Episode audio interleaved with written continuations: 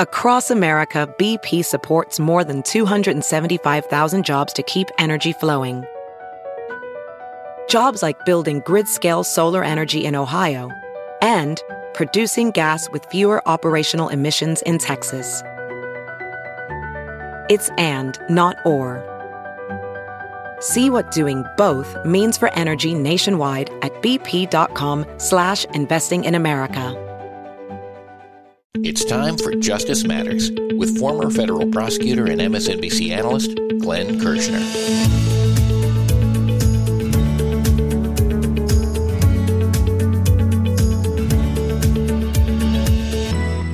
Today, Glenn is going to run down some of the bigger legal stories of the week and he has some ideas on reforming the intake process of the criminal justice system. He also has some new features for this longer weekend podcast, including a few personal stories from his past, like how he began his TV career. Here's Glenn. I'm happy to be with you again for our extended weekend chat here on Justice Matters. As you may know, on the weekend we try to air things out a bit. We start with a legal recap what were the biggest developments of the week on the legal front? Is anybody getting indicted? Ever? Is anybody being held accountable for their crimes against the United States? Well, you know, other than the folks that Donald Trump told to attack the Capitol on January 6th, you know, the people who have no power, no influence, no connections, the boots of the insurrection as opposed to the suits of the insurrection, the people who do have power and influence and connections, you know, the, the ruling class criminals, are any of them ever going to be indicted? He said cynically. Well, there is some good news. There is some apparent movement in the direction of accountability, dare I even say, in the direction of justice. You know, could justice actually be on the horizon? Maybe if we get out our binoculars and, you know, we squint and the light is just right, you know, maybe we can see a little bit of justice out there on the horizon. You know, I, for one, still maintain that it's coming, right? Just because a criminal former president has not yet been indicted does not mean he won't be indicted. And we did have some developments on the Donald Trump indictment front this week. And then after the legal recap, we will turn our attention to the question of reform, reforming something in our government, trying to fix something that we all know is broken. You know, we've talked about police reform, for example. We've talked about reforming the oath of office. We've talked about certain aspects of criminal justice reform. But there are a lot more discussions, friends, that we're going to have, including about criminal justice reform. I've got a couple of projects I'm working on. One that involves reforming the intake process. Now, when I say the intake process, what do I mean by that? Well, it is what prosecutors do every day of the week, thousands and thousands of times across the country. We make decisions about whether to charge a defendant or to decline to charge a defendant, right? Those are calls that I had to make literally thousands of times when I was pulling what we call screener duty at the DC U.S. Attorney's Office. And I will talk at length in a future episode about what it's like to pull screener duty. I think I'm still getting over some minor PTSD from the many, many, many days I screened cases. Okay, that's a joke. I don't think I'm suffering from PTSD from my days on screening duty, but you know, screening is a challenge. It is that moment when a prosecutor is presented with a case by a police officer, a street lockup, for example, from the night before. In DC, we might have hundreds of lockups every day, and those cases get presented to the prosecutors, to the screeners, and the prosecutors have to make a decision. Do we charge the case? Do we decline to charge the case? Do we put the person in the system? Do we kick him to the street? Do we put him in the system? Do we kick him to the street? Do we paper the case? Do we no paper the case? These are all terms of art that you know refer to the charging decision we have to make and believe me the art is not at all pretty but i'm really excited to talk about reforming the intake process of the criminal justice system so we don't just continue to mindlessly do what we all know doesn't work you know this binary choice put them in the system kick them to the street we need to have more choices than just those two because we have seen the system fail when all you can do with somebody that the police arrest is put them in the system or kick them to the street. This is an issue we can take on. This is an issue we can tackle if we choose to. And I'm going to talk more about that in future episodes. But today's reform topic involves the way the Department of Justice has decided to deal with a criminal president, former president. But I don't want to talk about the crimes that are being investigated right now by special counsel Jack Smith. I want to talk about the crimes that it appears Merrick Garland and the Department of Justice have decided not to investigate, not to pursue, not to indict, not to prosecute, not to hold Donald Trump accountable for. Now, you may be saying to yourself, wait a minute, Glenn, you're not inside the Department of Justice anymore. You may have been there for decades, but you're not there anymore. So you don't know exactly what the Department of Justice is or is not investigating regarding Trump's crimes. Okay, fair point, friends. But I actually think there is one clear indicator, one concrete tell regarding crimes that the Department of Justice has decided not to pursue. And we're going to talk today about what that tell is. What we're going to talk about is the danger of declining to investigate and prosecute certain Trump crimes. And then we're going to add a little feature at the end of today's episode. Friends, I kind of feel like I got a lot of stories. Everybody's got a lot of stories, right?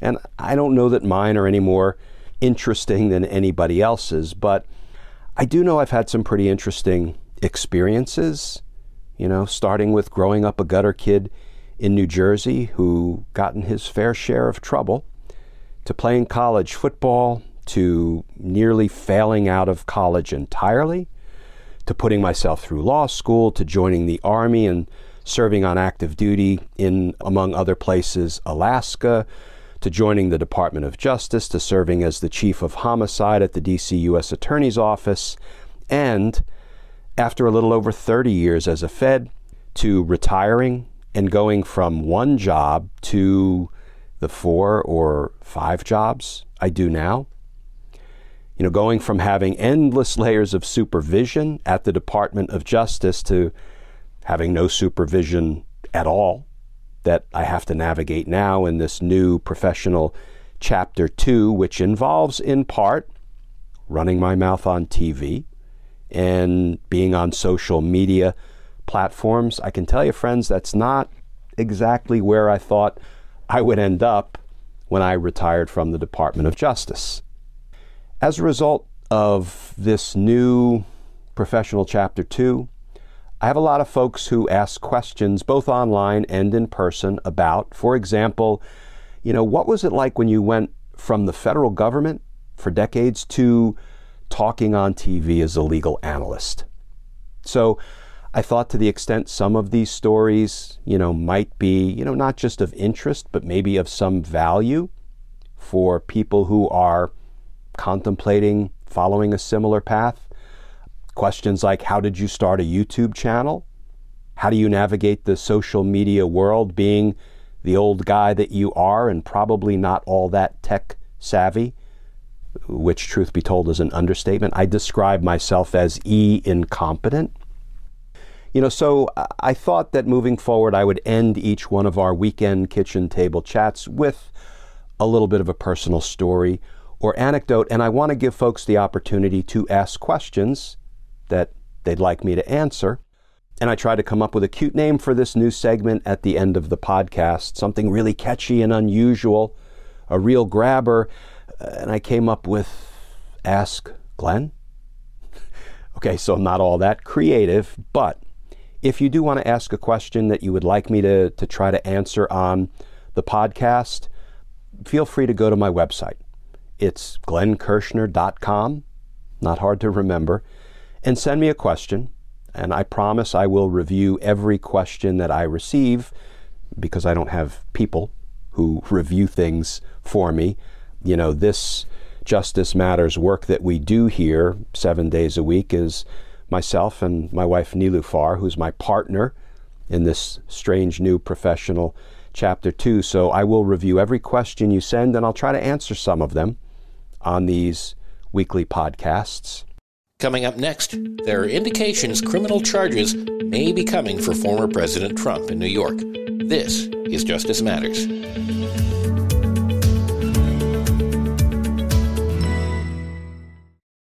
Hi, Beowulf here with Justice Matters, and I'm here to remind you about one of the best decisions I've made recently getting Factor meals. Eating is so much easier for me with Factor's delicious, ready to eat meals Every fresh, never frozen meal is chef crafted, dietitian approved, and ready to go in just two minutes. You'll have over 35 different options to choose from every week, including Calorie Smart, Protein Plus, and Keto. Factor is flexible for your schedule. Get as much or as little as you need by choosing your meals every week. Plus, you can pause or reschedule your deliveries at any time.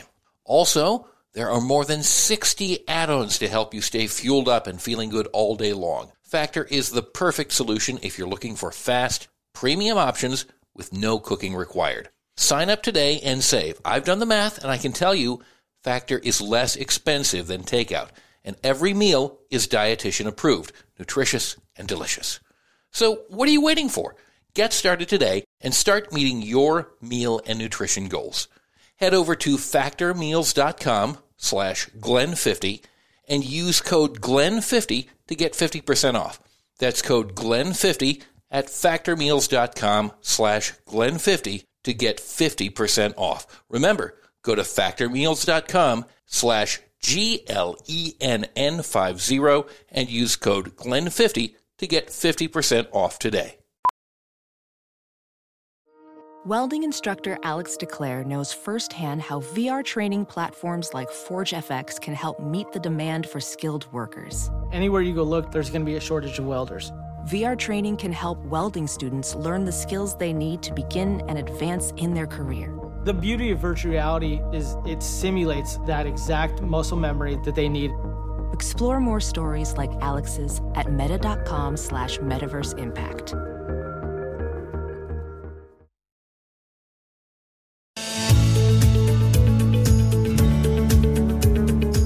Prosecutors in New York have invited Donald Trump to appear before the grand jury. Does this mean criminal charges are actually coming for Trump? Here's Glenn. Okay, friends, so with all of that said, let's turn to the week's legal recap. And, you know, I, I feel like for this week's legal recap, we should do a lightning round, you know, rapid fire review because there are so many stories that broke this week that are so bad for Donald Trump that I'm beginning to feel like maybe accountability might actually be coming. So let's start with one of the big stories of the week. This from the New York Times. Prosecutors signal criminal charges for Trump are likely. Now, I know what you're saying, friends. We've heard it all before. You fooled us once, you fooled us twice. Are you trying to fool us a third time? Particularly in New York where the district attorney, Alvin Bragg's prosecution team, told him many months ago We've got the goods on Donald Trump. We have enough to indict him. We have enough to convict him. Let's go. And District Attorney Bragg said, Nope. But now, it does look like there are concrete signs that Donald Trump will soon be indicted in New York. What are those concrete signs? Well, The reporting is that Donald Trump's lawyers have been told by the prosecutors that they are inviting Donald Trump to appear before the grand jury. That's a tell. Here's why this development signals that indictments are likely coming. At the very end of a grand jury investigation, prosecutors will sometimes invite the target of the investigation, the person they have been investigating, the person they are intending to indict, to testify before the grand jury. So, friends, the first logical question might be well, why do they only invite the target? Why don't they subpoena the target and force him or her to appear before the grand jury? Well, because you can't force somebody to testify if that person has a Fifth Amendment right against self incrimination. And Donald Trump not only has a Fifth Amendment right against self incrimination, but he's not afraid to use it, is he? He invoked it more than 400 times. When Tish James, the New York State Attorney General, tried to question him in her civil fraud suit. And you see, a subpoena to the grand jury is a court order. It's the court directing, compelling a witness to appear and testify. But if that witness, that target of the investigation, has a Fifth Amendment right such that their truthful testimony would incriminate them, the Constitution says no person can be compelled to be a witness against himself or herself.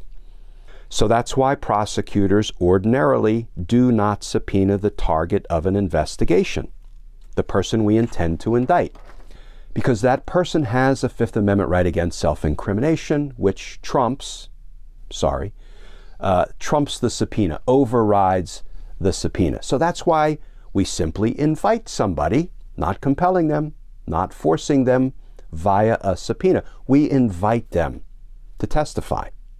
Why do we invite them to testify? Well, we give the target of the investigation an opportunity to present their side of the story to the grand jury. Let me let you in on a little secret, friends. Prosecutors don't always get everything right. Okay, that's not exactly breaking news, is it? So if you invite the target to appear before the grand jury, maybe the target will accept the invitation go into the grand jury and say, ladies and gentlemen, this whole thing is a big misunderstanding. I did not commit any crimes, and here's why.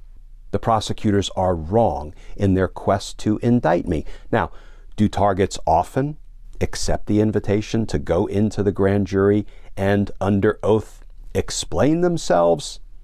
Almost never. It does happen from time to time. I've had it happen. Now, is Donald Trump going to accept the invitation to come in and testify? Of course not. But here's the important piece, at least for purposes of our conclusion that an indictment is imminent. We save this invitation until the very end of the grand jury investigation, right before we're ready to ask the grand jury to vote on charges, to vote out an indictment. It's at that stage we've already developed all of the other evidence and information through the testimony of all the other witnesses who have appeared before the grand jury, through the documentation and the records that we have subpoenaed to the grand jury. And when we have all of the facts in hand, that's when we invite the target to come in and testify. And we are fully armed with all of the facts, all of the information, all of the evidence. So, if the target accepts the invitation and testifies, we can question him or her about all of it. And here's a fun fact, friends. When we invite somebody to appear before the grand jury, we send them a letter. And do you know what prosecutors call that letter? We call it a Mae West letter. Who is Mae West? Well, you know, if you are a person of a certain age like me, you'll probably remember that Mae West was a famous Hollywood actress. She first became popular in the 1930s and the 1940s. You can certainly watch some of her clips on YouTube. If you're not familiar with her work, she was a unique actress. She had a unique delivery. And at one point, she was kind of the queen of the one liners. She had lots of great one liners. So there are a number of famous Mae West quotes. And I think one of the most famous quotes came from a movie in which she's in a scene talking with a, a, gentleman who's in a uniform, dressed in a uniform. I think they're in a bar. And she said, You know, I always did like a man in uniform. Why don't you come up and see me sometime? And that became one of Mae West's most famous quotes. I think if you watch the clip, she actually said, Why don't you come up sometime and see me? But the way it is now recounted is, you know, Mae West said, Why don't you come up and see me sometime? And prosecutors, decades ago, for whatever reason, perhaps thinking they were witty, started to refer to these target letters, these invitations to appear before the grand jury, as Mae West letters, because the substance of the letter was, Why don't you come up and see the grand jury sometime? Okay, so I don't think anybody's going to be asking prosecutors to play the comedy clubs anytime soon. But, friends, this Mae West letter that was delivered to Donald Trump inviting him to testify indicates we're at the tail end of the New York grand jury investigation. And the next stop ought to be an indictment of Donald Trump. Coming up next, Glenn discusses the role of Kellyanne Conway after she met with Manhattan prosecutors who are probing Donald Trump's alleged involvement in an illegal 2016 hush money payment. This is Justice Matters.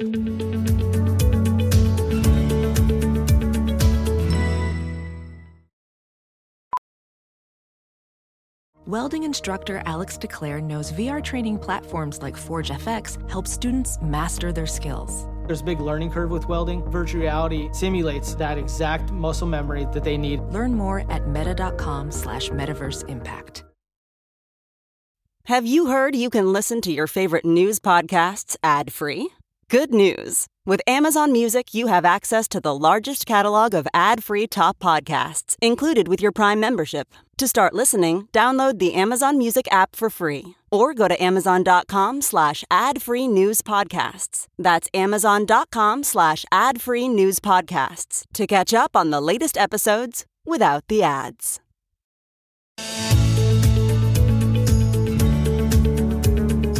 Former Trump campaign manager Kellyanne Conway has been named as a person of interest in the Stormy Daniels payout case in Manhattan. Will she spill the beans on her former boss? Here's Glenn. Okay, friends, on to the next story. And this story, friends, is really kind of a, a footnote to the first story because it also involves the New York District Attorney's investigation of Donald Trump. And it looks like the prosecutors had Kellyanne Conway testify before the grand jury. That's right, Kellyanne Conway, queen of alternative facts. But boy, there was a really interesting little nugget that was disclosed about what Kellyanne Conway did in connection with the hush money payments that Trump and Michael Cohen made to Stormy Daniels. Of course, that looks like what Donald Trump may first be indicted for in New York, those hush money payments and the crimes that were committed as part of that particular conspiracy, that criminal scheme. Well, what we learned is that after Michael Cohen, Donald Trump's former attorney and fixer, after Michael Cohen made these dirty payments to Stormy Daniels to try to keep her mouth shut about her affair with Donald Trump, try to keep her mouth shut so she wouldn't say things that would hurt Donald Trump's chances of being elected in 2016. You know, in a very real sense, what Donald Trump was doing by paying off Stormy Daniels to keep quiet was robbing the American people of the full value of their vote by burying deeply damaging information about candidate Trump. And after these payments were complete, and all of the fraudulent paperwork was in place, all done by Michael Cohen at the direction of and for the benefit of Donald Trump. Michael Cohen then called Donald Trump to let him know criminal mission accomplished. All good. hush money payments complete, fraudulent paperwork in place. But Donald Trump didn't take Michael Cohen's call. And Michael Cohen has said, boy, in hindsight, that was probably a bad sign. But who called Michael Cohen back? Kellyanne Conway. And here is what Kellyanne Conway reportedly said when Michael Cohen told her, hey, the deed was done, payments made, paperwork in place. Kellyanne Conway is quoted as saying, I'll pass along the good news. Yeah, she'll pass along the good news to Donald Trump that the criminal mission is complete. So, really, the only question that remains regarding Kellyanne Conway is was she knowingly in the conspiratorial loop or was she unknowingly in the conspiratorial loop? But boy, it sure looks like one way or another, based on the reporting, she was in the loop. So it's no surprise that the New York prosecutors want to have a little chat with Miss Alternative Facts and put her before the grand jury. You know, and I'll say, friends, when I heard this story, I was reminded of another story about eight or ten months ago when Kellyanne Conway wrote a book.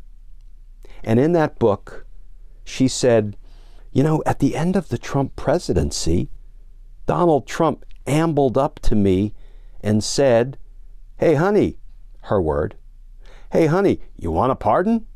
Want a blanket pardon? Everybody needs one. Now, Kellyanne Conway said she declined Donald Trump's offer of a blanket pardon. I don't know if that's a fact or that's an alternative fact, her claim that she declined the pardon. We may learn more about that someday, but it sure is an interesting development learning that Kellyanne Conway was in the Stormy Daniels hush money payment loop. Okay, let's turn to the third story. This from the New York Times.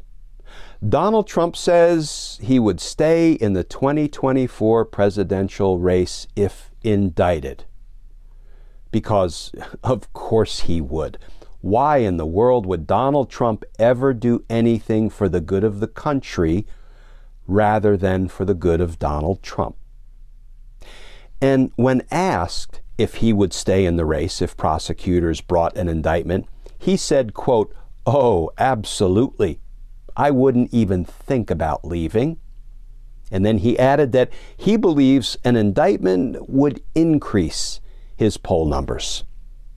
Now, friends, look, I understand there is no legal bar, no prohibition, no law, no constitutional provision that says somebody who is under serious, legitimate felony indictment and pending trial can't run to be president of the United States.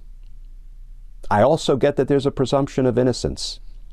Innocent until proven guilty. Although, friends, can I let you in on a secret? That's only a trial presumption. What do I mean by that? The presumption of innocence only applies expressly when a jury is sworn in to decide a case. And the judge instructs that jury now, ladies and gentlemen, you must presume the defendant innocent, and the presumption of innocence never leaves him or her unless and until the government proves guilt beyond a reasonable doubt. You know, the presumption of innocence is not just like in the air all around us, it is a trial presumption. That is the only time in the criminal justice system when it applies at trial. I've written about this in years past. But, you know, I don't know. I, I think we're taking the presumption of innocence a little too far when we're letting a criminal politician who is under legitimate felony indictment pending trial to run for president of the United States. But you know what, friends? Let him run because he will lose bigly. Okay, friends, let's turn to the reform topic of the day. And frankly, I'm not sure I would call this um, a proposed reform. I'm not quite sure what to call this. It's a concern. It's troubling. It's potentially extraordinarily damaging to our democracy. And it involves a decision that the Department of Justice has apparently made, but that DOJ has not shared with the American people. Now, I've been saying for quite a while that given the Department of Justice's inaction over the course of the last two years and two months, since Trump ordered the attack on the Capitol, the Trump orchestrated and incited insurrection, given DOJ's inaction, given the apparent inability of the Department of Justice to hold Trump and his criminal associates accountable in a timely manner, and letting this cancer fester and grow, and letting Donald Trump, the chief insurrectionist, run for the presidency again and continue to poison the well of our democracy. Given all that, there really needs to be an autopsy of sorts conducted on how the Department of Justice performed or failed to perform in the post Trump era. Let's look at the letter by which Jack Smith was appointed special counsel. It's dated November 18th, 2022. That's when Merrick Garland, the Attorney General, appointed Jack Smith as special counsel. And what the appointment letter does, friends, is it sets out the scope of what Jack Smith is permitted to investigate. And it talks about why he's being appointed, why it's necessary for him to investigate the crimes of Donald Trump. And it's a short letter, so just um, indulge me while I read a little bit of the Jack Smith appointment letter. It's titled Appointment of a Special Counsel. Attorney General Merrick Garland announced today the appointment of former Career Justice Department prosecutor and former chief prosecutor for the special court in The Hague, Jack Smith, to serve as special counsel to oversee two ongoing criminal investigations. Please put a pin in that. Jack Smith was appointed to oversee two ongoing criminal investigations.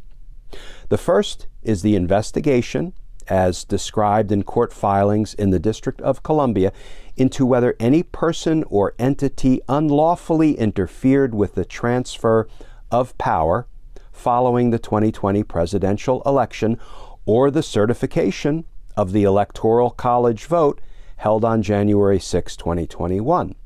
The second investigation is the ongoing investigation involving classified documents and other presidential records, as well as the possible obstruction of that investigation referenced and described in court filings submitted in a pending matter in the Southern District of Florida. And then this quote from Merrick Garland. Quote, based on recent developments, including the former president's announcement that he is a candidate for the president in the next election, and the sitting president's stated intention to be a candidate as well, I have concluded that it is in the public interest to appoint a special counsel, said Attorney General Garland. Such an appointment underscores the department's commitment to both independence and accountability in particularly sensitive matters. It also allows prosecutors and agents to continue their work expeditiously and to make decisions indisputably guided only by the facts and the law. The Attorney General also stated Although the special counsel will not be subject to the day to day supervision of any official of the department, he must comply with the regulations, procedures, and policies of the department. I will ensure that the special counsel receives the resources to conduct this work quickly and completely Given the work done to date and Mr. Smith's prosecutorial experience, I am confident that this appointment will not slow the completion of these investigations. So, friends, what can we extrapolate from this appointment letter? Let me try to break it down to its essence. The Attorney General said, I have to appoint a special counsel. Why? Because Donald Trump is now running for president, and because Donald Trump is the announced opponent of my boss, Joe Biden. This is what Merrick Garland is saying. Because Donald Trump is running against my boss, Joe Biden, I, as the Attorney General, can't be involved in investigating Donald Trump's crimes because that would be an appearance of conflict. People would say, Of course, you're going to go hard after Trump because Trump's running against your boss, Joe Biden. Joe Biden, the person who appointed you Attorney General and the person who can fire you from that position. And actually, that concern, the appearance of conflict, is a legitimate one. Makes some sense to me, friends, to avoid the appearance of conflict. Merrick Garland said, I have to get out of the investigating Donald Trump business, so I'm turning it over entirely to Jack Smith, special counsel. And Jack Smith, let me hasten to add, has a very impressive resume. He has prosecuted Republican criminals, he's prosecuted Democrats who were criminals, he's prosecuted war criminals as the chief prosecutor at the special court in The Hague. He seems to be the real deal, and his actions are speaking as loudly as his resume because he sure looks like he's going 100 miles an hour, scorched earth, trying to hold Trump and company accountable in a way that, let's face it, the Department of Justice under Merrick Garland before Jack Smith's appointment did not seem to be doing. Let me get back on track here. When Merrick Garland says, I have to get out of the investigating Trump business, so I'm going to give all the criminal investigations of Donald Trump to this independent prosecutor, Jack Smith. And specifically, when I say all of the criminal investigations of Donald Trump, I'm only talking about two investigations the insurrection and Trump's classified documents crimes. That's what I have asked Jack Smith to investigate because I, as Merrick Garland, and my Department of Justice cannot be in the business of investigating or prosecuting Donald Trump. And friends, I have to tell you, the minute I saw that appointment letter, you know what I said to myself? Oh, shit. That's a legal term. Because one of the takeaways, one of the important takeaways, is if Merrick Garland has to get out of the business of investigating Donald Trump, and he's turned it all over to Jack Smith, but expressly said the only thing Jack Smith will be investigating is two crimes the insurrection and the documents crimes, then what happened to all the other crimes that Donald Trump committed as president? They're going uninvestigated? They're going unindicted? They're going to go unprosecuted? Are you kidding me? Do you know how dangerous that is? Because let me talk for just a minute about some of Donald Trump's crimes while he was president that are now apparently going to go uninvestigated, unprosecuted, unaddressed because Jack Smith isn't doing it by virtue of the appointment letter. And Merrick Garland said he and his Department of Justice can't do it because of the appearance of conflict.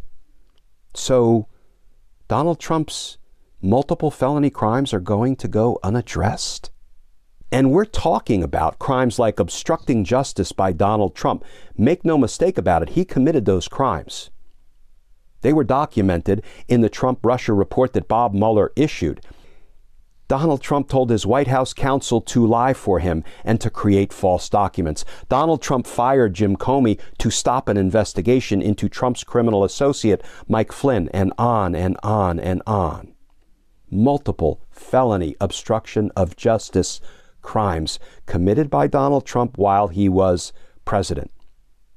And Bob Mueller testified hey, it's all in there. It's in the Trump Russia report.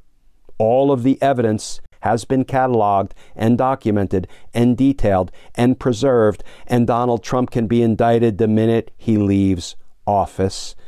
But we all know he hasn't been.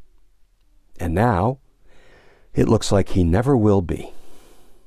It looks like those crimes are going uninvestigated, unaddressed, unindicted, and unprosecuted. Which sends the clear signal to the next president that he gets to do it all over again with impunity. How about bribery and extortion of President Zelensky? Those are crimes. Those are crimes that I contend a novice prosecutor could prove in his or her sleep if we could only get the dang thing into court in front of 12 jurors sitting in a jury box. Donald Trump took congressional money, congressionally appropriated funds that were supposed to go to Ukraine to help Ukraine protect its own people against unlawful Russian aggression. And Donald Trump took that money and held it and figuratively put it in his back pocket and said to President Zelensky, I know you want this money to protect your people. I know you're entitled to this money because Congress has designated that it must go to you, but I need a favor, though. I need you to announce a fictitious investigation into my political opponent, Joe Biden. So I'm going to wrongfully and unlawfully withhold these funds. I'm going to leverage this money and demand that you do me a dirty political favor before I release this money to you. And don't forget, as Mick Mulvaney said, we do it all the time. Get over it. I hope prosecutors are looking at Mick Mulvaney. And friends, if DOJ does not investigate, indict, prosecute Donald Trump for bribing and extorting President Zelensky, DOJ is putting its stamp of approval on that conduct and, in a very real sense, encouraging the next criminal president to do it all over again. And I could go on. We could talk about Donald Trump's obstructing congressional inquiries by telling all of his executive branch officials to defy lawfully issued congressional subpoenas. That's a crime. I could talk about Donald Trump tampering with witnesses like Ambassador Marie Yovanovitch. During her congressional testimony, he's tweeting out things about how every country she was sent to, you know, she ruined. Things turned bad because of her. I'm paraphrasing. But that's a communication by Donald Trump designed to impede or chill her testimony. You know, and friends, that's just a random sampling of some of Donald Trump's crimes while in office.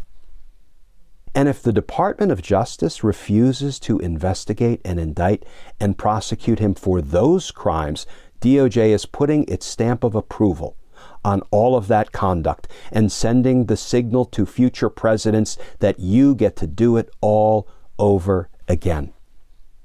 Is that something our democracy can survive? So, yes, we need an autopsy. We need an after action investigation about why the Department of Justice has apparently decided to forego holding a criminal president accountable for all of those crimes. We need to do better. Coming up next, Glenn starts a new Q&A segment where you get to ask him things you'd like to know. This is Justice Matters.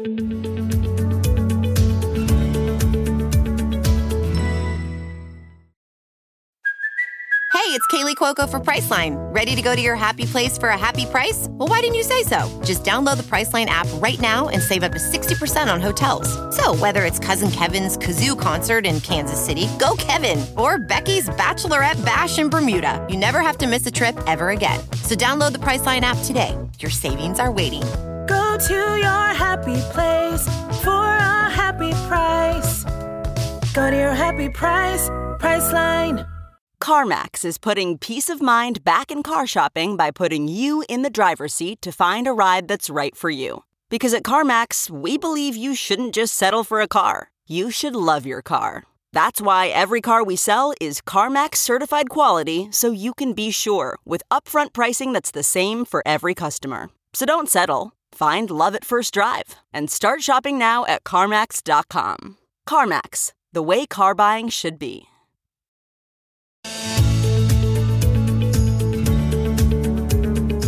As a new feature, Glenn is now answering your questions and giving up some personal stories and anecdotes from his past. He begins with one of his top listener questions How did he begin working at MSNBC? Here's Glenn. Okay, friends, let's finish up with one quick personal story. And as I mentioned earlier, if you do want to ask me a question or have me address something in these weekly long form podcasts, please just drop me a note at glennkirschner.com on my website, and I will go through them each week and try to pick out one or two and include them at the end of these kitchen table chats that we have on the weekends. So, a question that I've had many people ask in the five years since I retired from the federal government, from the Department of Justice, is how did you end up being a legal analyst on TV? Frankly, it's a question I still ask myself from time to time. You know, I'm still surprised they let this gutter kid from Jersey run his mouth on TV, but I am grateful and I am humbled that they do and that I can at least have some tiny voice regarding the legal landscape and the legal challenges that our nation is facing today. So here's the truth about how I landed on TV. I have this brother in law, you see. His name is Dave. I love him dearly. I respect him enormously. He is an old school newsman. That's what he is. Now, he's younger than me, but he's an old school newsman. And I was a journalism major undergrad, and I loved the study of journalism. I had a remarkable mentor, a gentleman named Clark Mollenhoff, who was my faculty advisor and my journalism professor, and he took me under his wing and he instilled in me a love of journalism, the study of journalism, the practice of journalism. You know, though frankly, I was never all that interested in becoming a journalist, I sure enjoyed the course of study as an undergraduate student. But my brother in law, Dave, is a journalist. And as I say, he's one of the best old school newsmen that I've ever met. He's a news writer and a news producer for MSNBC, and he's been with MSNBC basically since its inception back in the, the mid to late 90s. And while I was still with the Department of Justice from time to time, I would visit my brother in law, my sister, my niece, and my nephew, and I would go up to 30 Rockefeller Center, where Dave worked, and I would watch him write and produce the news. It was intensely interesting to me and I was fascinated by it. And when I would be there, he would introduce me to folks at MSNBC, and I ended up getting to know some of the anchors and the producers and the bookers. And I was really intrigued with what I saw regarding the legal analysts who had the honor, in my estimation, of having even just a little bit of a voice with the viewing public about the legal issues of the day, you know, what they mean, trying to make them understandable for everybody because the legal landscape is pretty confusing at times and the legal terms that that are used can be really dense and I thought, you know, that looks like a challenge and it looks like a, a great opportunity to have a voice in this sort of public discourse about what's going on in our nation on the legal front. So I got to know some of the folks at MSNBC. And as I moved toward my retirement in 2018, my brother in law said, You know, would you ever consider trying to become a legal analyst on air? And he said, Look, he made it clear I don't have the authority to put you on TV or anybody else on TV. I'm just a news writer and a news producer.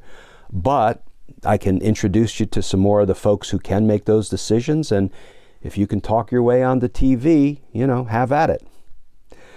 So I gave it a shot. As my retirement date approached, June 1st, 2018, I had spoken with a number of the folks up at MSNBC, and they indicated they were willing to give me a shot, a test run. So when I retired on June 1st, MSNBC put me on a train from Union Station in Washington, D.C., to 30 Rockefeller Center in New York. And at 6 a.m. on June 2nd, I was sitting in front of a camera, but I wasn't sitting at a table with an anchor or a host. I was sitting in this small room by myself, looking into a black box.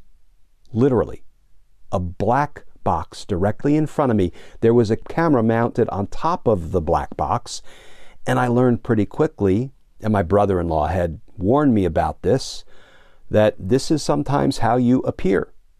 You're not necessarily sitting at the table next to the anchor. Sometimes you're remote from another room in the studio and you're just looking at a black box. You don't even see the anchor. All of a sudden, the anchor's voice comes on and starts asking you questions, and you have to appear like you're involved in a face to face conversation, even though, as I say, you're staring into a black box. Well, I thought, okay, this is a little um, intimidating, a little anxiety producing as I'm sitting there at 5:55 a.m., my first day of retirement, asking myself, what the heck am I doing here and can I actually talk on TV? I have no idea. Now, I knew I'd been speaking with juries for 30 years, and frankly, that was my great passion, professionally speaking. It was my great honor. I absolutely loved trying cases. I tried more than 50 murder trials, multiple RICO cases, more lower level cases than I can count. Everything from guns and drugs and stolen cars and property crimes and assault crimes and obstruction of justice, conspiracy cases, arson, rape, etc., etc.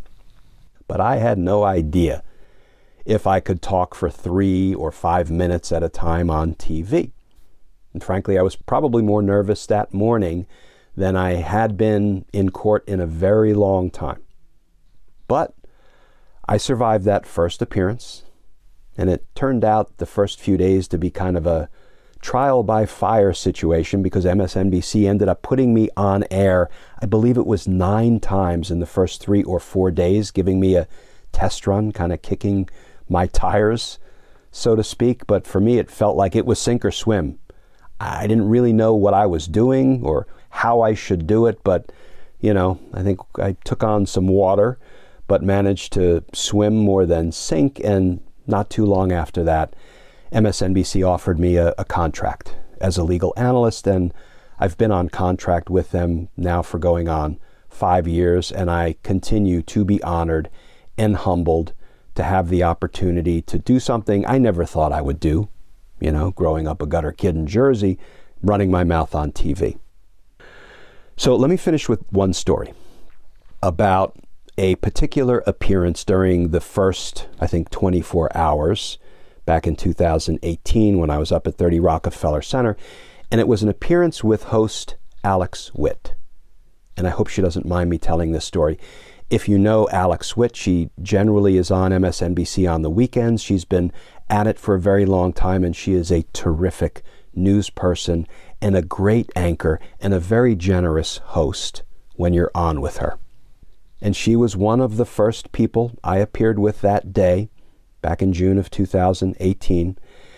And, you know, I was nervous as all get out, and I was trying to figure out if I could handle this, you know, TV thing. And I think I had a pretty good on air conversation with Alex. And at the end of the conversation, Alex Witt said to me on air, and I quote, Glenn, consider yourself booked for next weekend.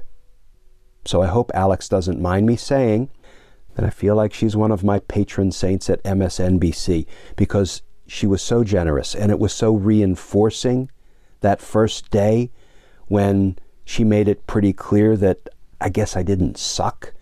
And she invited me back on air for the following weekend. So, a big thank you, a big shout out to MSNBC host Alex Witt. And that, friends, is the personal story for today. As I say, please ask questions because I enjoy sharing, you know, information and anecdotes that people may find interesting or may find useful. And as I say, I will check all of the messages that come in online at my website, glennkirschner.com, and I'll try to take on one or two next week. And also, if you want to find me elsewhere on this social media thing, you can find me on Twitter and Facebook and Instagram at Glenn Kirschner 2, the number 2. Someday I hope to be promoted to Glenn Kirschner 1, but for the time being, I'm Glenn Kirschner 2. If you'd like to more formally support what we're doing here at Justice Matters, our all volunteer operation, you can go over to patreon.com. You can sign up to become a patron and support our all volunteer efforts. If you do, I will send you some Team Justice and Justice Matters stickers and a personal handwritten note of thanks. And one more thing before signing off. I have a newly released documentary on Peacock streaming called Who Killed Robert Wone. It is a case that is extraordinarily near and dear to my heart. I investigated it, I indicted it, I tried it. I could not figure out who killed the victim, Robert Wone. So I ended up indicting all three men who covered up Robert's murder for the cover up conspiracy, obstruction of justice, tampering with evidence. And I hope people will watch this two part documentary, Who Killed Robert Wone, on Peacock, because there's a tip line embedded in the documentary. And if anybody has any information about who killed Robert Wone on Swan Street in Northwest Washington, D.C., back in 2006, please drop a dime. Please call the tip line, speak with the homicide detective, and provide any information you might have about who killed Robert Wone. Thank you, friends. And as always, until next time, please stay safe, please stay tuned, and I look forward to talking with y'all again soon.